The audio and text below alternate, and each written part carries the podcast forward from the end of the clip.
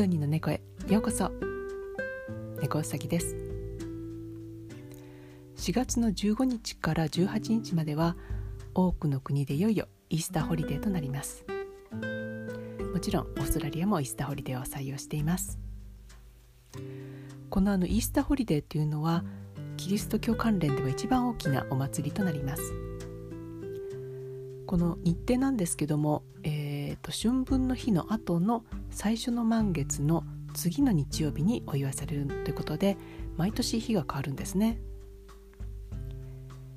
キリストはの Good Friday と呼ばれるイースターの金曜日に十字架に貼り付けにされて死に至るんですけどもその3日後の Easter Sunday と呼ばれる、えー、日に復活したと言われています。なのであの今年は17日の日曜日が一番大事な復活の日となります。ちなみにあのこれはあのカトリックなどの西方教会の日付だそうで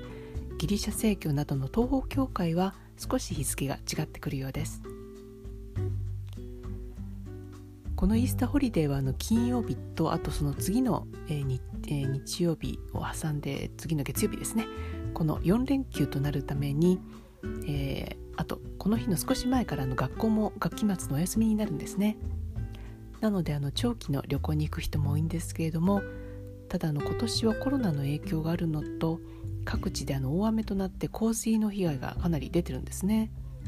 なのであの、まあ、今でもシドニーでは毎日雨が降るような鬱陶しい日が続いてるんで多くの人にとってはかなり静かなホリデーとなりそうです。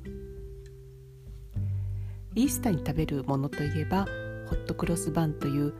あの上に十文字の飾りのついたフルーツ入りのパンとあとはまチョコレートが、えー、一般的ですね。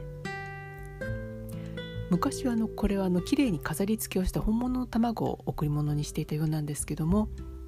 チョコレート製造技術の発展とともにチョコレートで卵を作るようになりました。でもあの最初はまだあの卵の中を空にすることができなかったということでずしっとしたあの卵型のチョコレートだったようですね。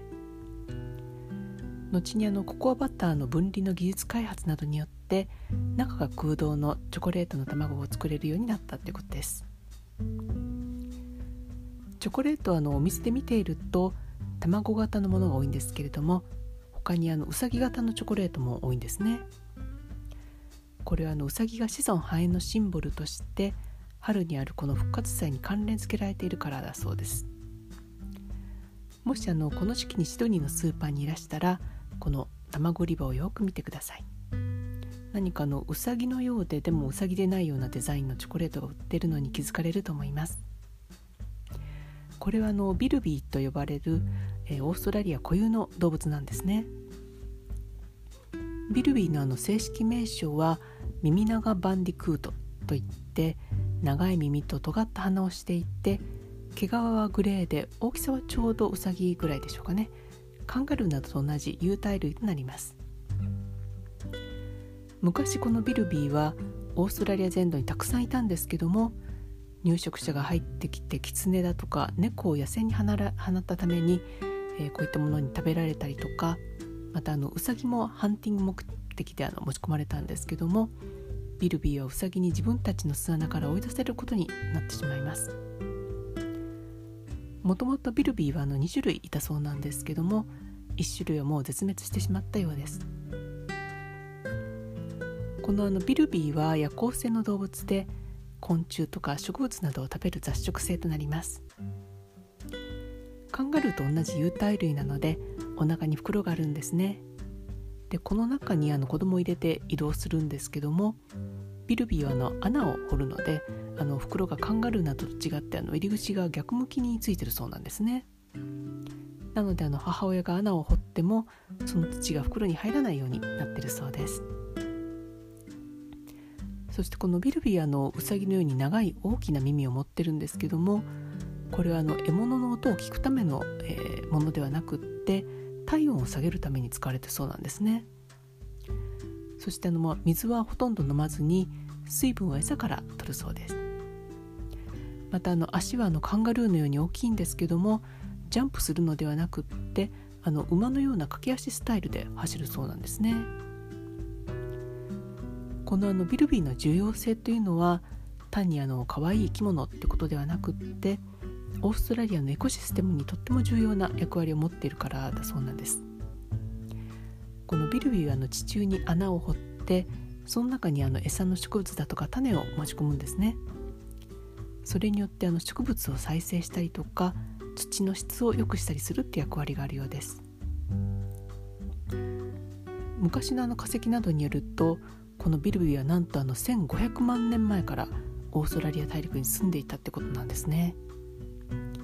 今でこそあの怖がりで少しおとなしい感じの動物なんですけどもそういった昔の先祖は肉食でものすごい顎を持った強い動物だったようですね。近年に、まあ、あのいろんなそういう、えー、キツネだとか猫とかそういったものが、えー、導入されたために絶滅の危機にさらされたんですけども1968年に、えー、オーストラリアのある少女が Billy the Aussie Easter Bilby という物語を書きました。そしてこの少女があの二十歳ぐらいの時にこのストーリーはの本になったんですけどもこれをきっかけにオーストラリアであのビルビーを守ろうっていう運動が起こり始めます。そしてその後にあの大手の菓子メーカーも協力してビルビー型をしたチョコレートをイースターに販売してその売り上げの一部をビルビー保護団体に寄付するってことになりました。この活動によってキツネだとかとか、まあ、ウサギとか猫とかそういったものがいないエリアをビルビーの飼育のためにあの確保して少しずつではあるんですけども数も増えてきているようです。例えばあの南オーストラリアでは一度は絶滅したそうなんですけども今は800から1500匹ぐらいが野生で生活しているってことです。一人の女の子からメーカーを巻き込んでのビルビーの保護活動は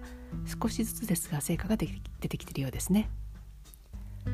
私もまあイースターはうさぎ型ではなくってビルビー型のチョコレートを買おうと思いました。ということで、まあ、あの今日スーパーに行ってそのビルビーチョコレートを探してみたんですけどもなんか昔たくさん並んでたなと思ったんですけども今日見るともう1種類しかないんですね。他は全てうさぎの形をしたチョコレートでした。やっぱりあのイースターといえばうさぎっていうことでまたあのビルビー運動がちょっと少し下火になってるのかなと思って残念な感じがしました。早く野生でビルビーが飛び回っているのが見れる日が来ることを願いつつ私はビルビーチョコレートを買いました。またこの運動が大きく盛り上がっていくことを願っています。それでは今日はこの辺で本日もお聴きいただきありがとうございました猫うさぎでした。